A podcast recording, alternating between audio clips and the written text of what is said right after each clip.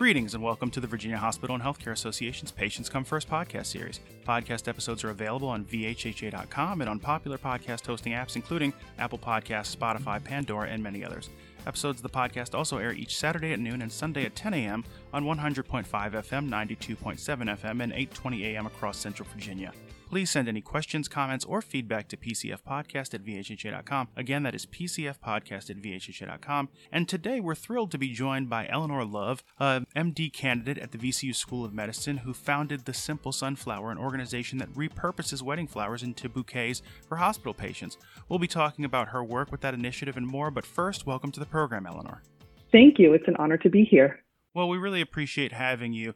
And so, Eleanor, from what I read, you're quite busy and engaged. You're certified in basic life support through the American Heart Association, trained in naloxone rescue for opioid overdoses. You've helped teach basic clinical skills to first year medical students. You've worked in as a humanitarian medical volunteer. You've contributed to peer reviewed journal articles, and you're an accomplished violinist to boot. Clearly, you're motivated and could have done many things with your life. So, I wonder what drew you to medicine?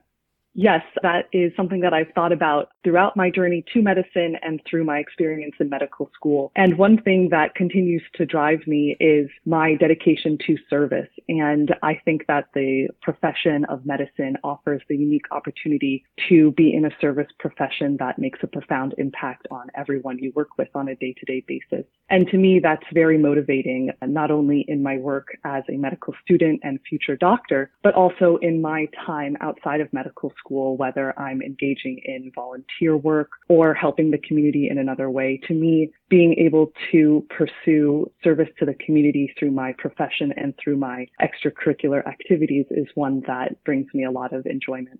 Well, that's a great outlook on life, and that's a, also a great segue to talk about your project, The Simple Sunflower, which is a nonprofit you formed a few years ago to help repurpose wedding flowers to present to hospital patients. I wonder if you can tell us about the inspiration for that project. You just mentioned your drive for service and how it's grown since then.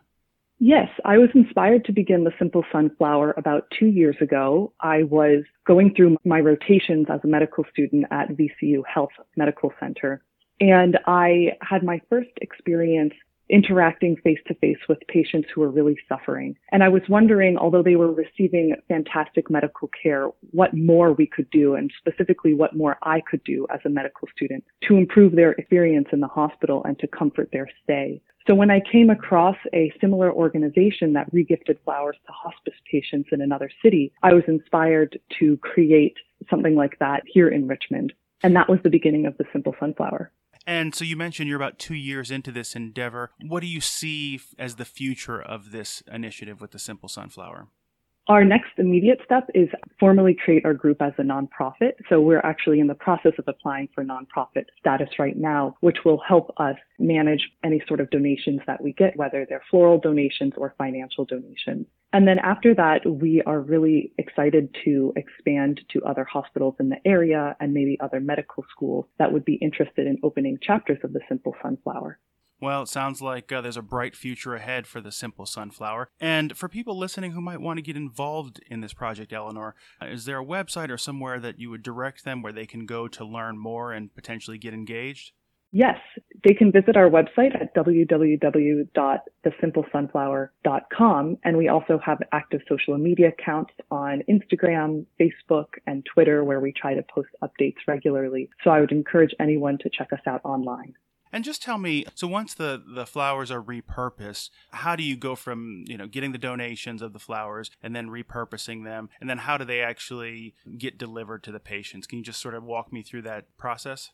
Yes. So the first step that we do is we talk with local wedding venues and florists who speak with their clients and ask whether there is a plan for the flowers after the wedding or the event is over. And they also offer the opportunity for brides and couples and any sort of events that have floral arrangements to donate their flowers to the Simple Sunflower if that's what they would wish to do after the event is over. Once they get the go ahead from the client, the, the coordinator or the florist will reach out to us and let us know that there's a donation available on a weekend day.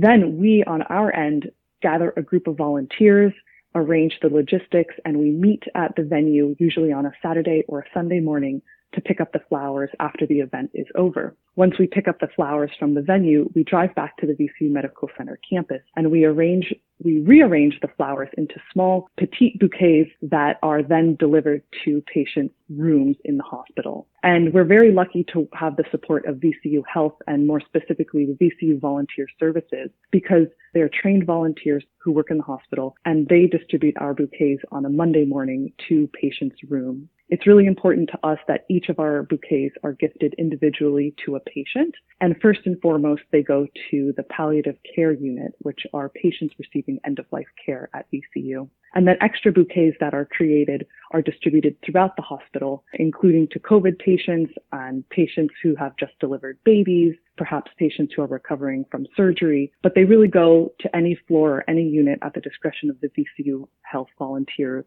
who distribute each of our arrangements.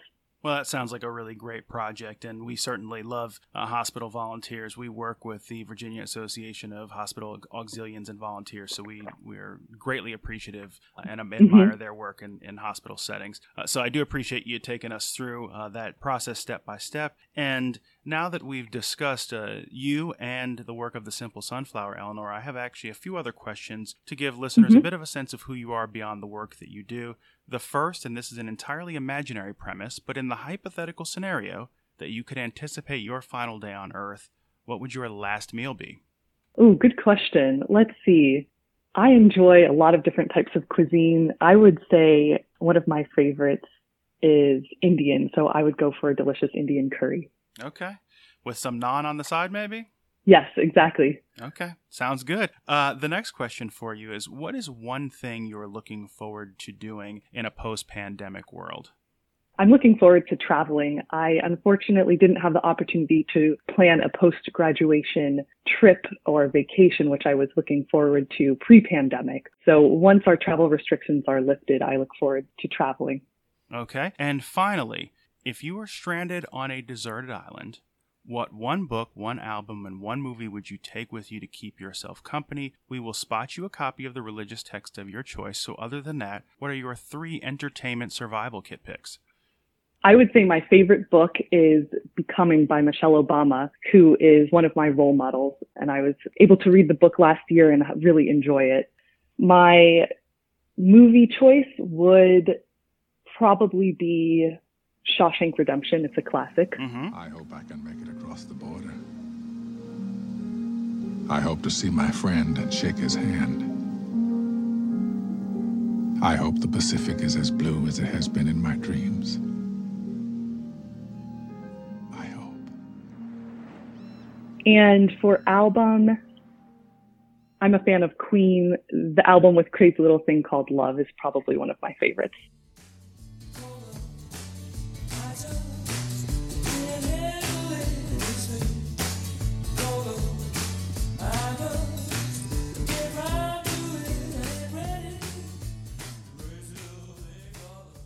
Uh, song randomly played on the radio on my morning commute today. So there you go. Perfect. Well, listen. With that, that is going to bring us to the close of another episode of the Virginia Hospital and Healthcare Association's Patients Come First podcast. If you like what you heard, please make sure to leave us a five star review on Apple Podcast and subscribe so that you know when new episodes are available. And we want to once again thank our guest, VCU medical student and MD candidate Eleanor Love, for being with us today to talk about her charitable project, The Simple Sunflower. So thank you. Thank you, Julian. It's been a pleasure.